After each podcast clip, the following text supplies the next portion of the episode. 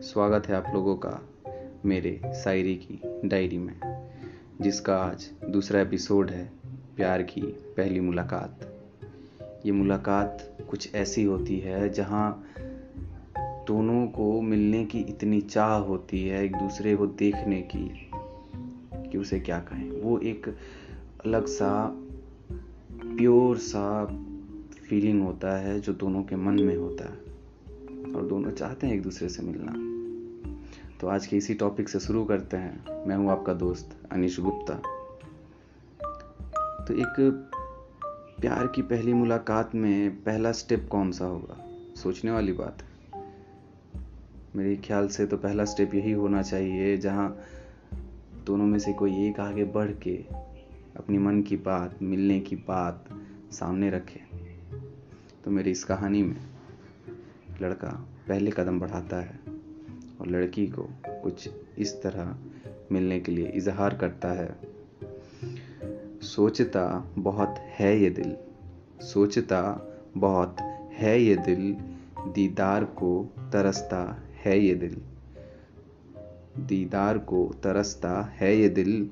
सोच सोच के थक सा गया हूँ। सोच सोच के थक सा गया हूँ।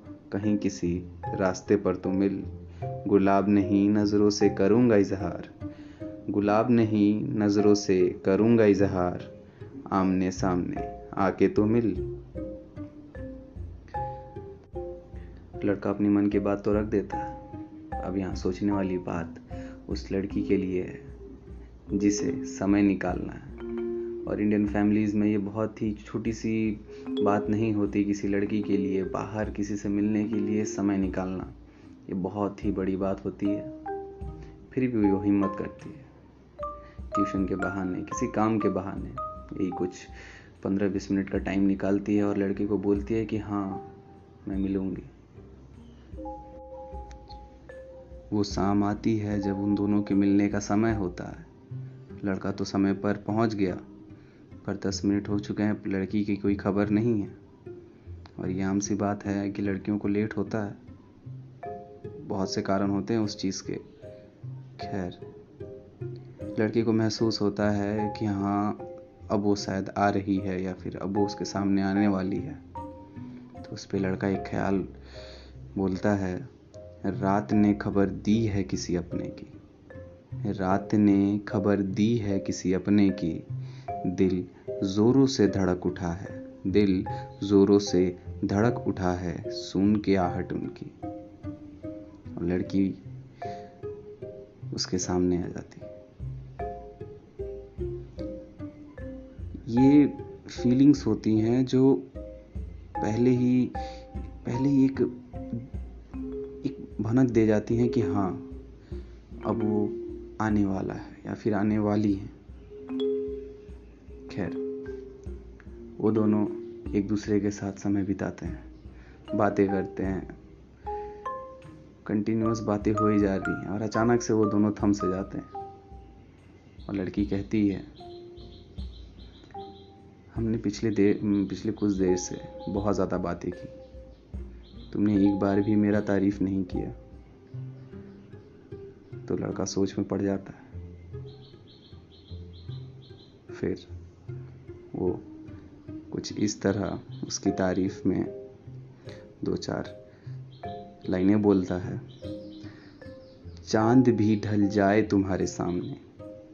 चाँद भी ढल जाए तुम्हारे सामने, ऐसी रोशनी हो तुम। प्रकृति का भी राग बदल जाए। प्रकृति का भी राग बदल जाए, ऐसी रागिनी हो तुम। पेड़ों के पत्ते तुम्हारी दीदार में टूट के गिर जाए। पेड़ों के पत्ते तुम्हारी दीदार में टूट के गिर जाएँ, ऐसा हवा का झोंका हो तुम, तुमसे नफरत करना मुश्किल हो जाए, तुमसे नफरत करना मुश्किल हो जाए, ऐसी मीठी बोली हो तुम। अब इतनी तारीफ़ करने के बाद लड़की को तो मुस्कुराना ही था। वो खुश होती है, पर दोनों के पास अब समय नहीं है। और एक मुलाकात में सबसे बड़ा खेल समय का होता है। क्योंकि समय एक ऐसा चीज़ है जो कि जितना मिले उतना कम है।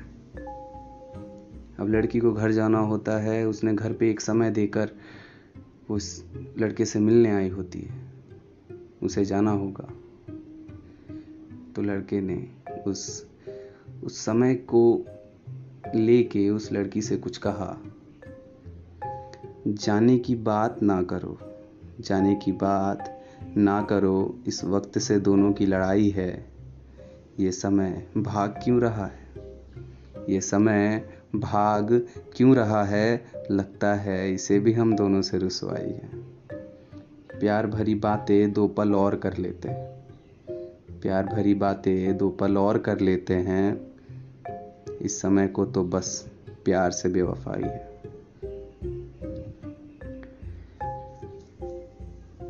खैर, लड़की रुकती तो नहीं है, वो अपने घर चली जाती है। पर दोनों के चेहरे पे वो कुछ पलों की बातें और वो कुछ लम्हे ही काफ़ी होते हैं उन चेहर उन चेहरों को देखने के लायक। वो हंस रहे होते हैं, वो मुस्कुरा रहे होते हैं, वो एक अलग ही दुनिया में होते हैं। तो यही थी शायरी की डायरी का दूसरा पन्ना, दूसरा एपिसोड, प्यार की पहली मुलाकात। अगर आपको अच्छा लगा हो तो आप हमें सपोर्ट करें।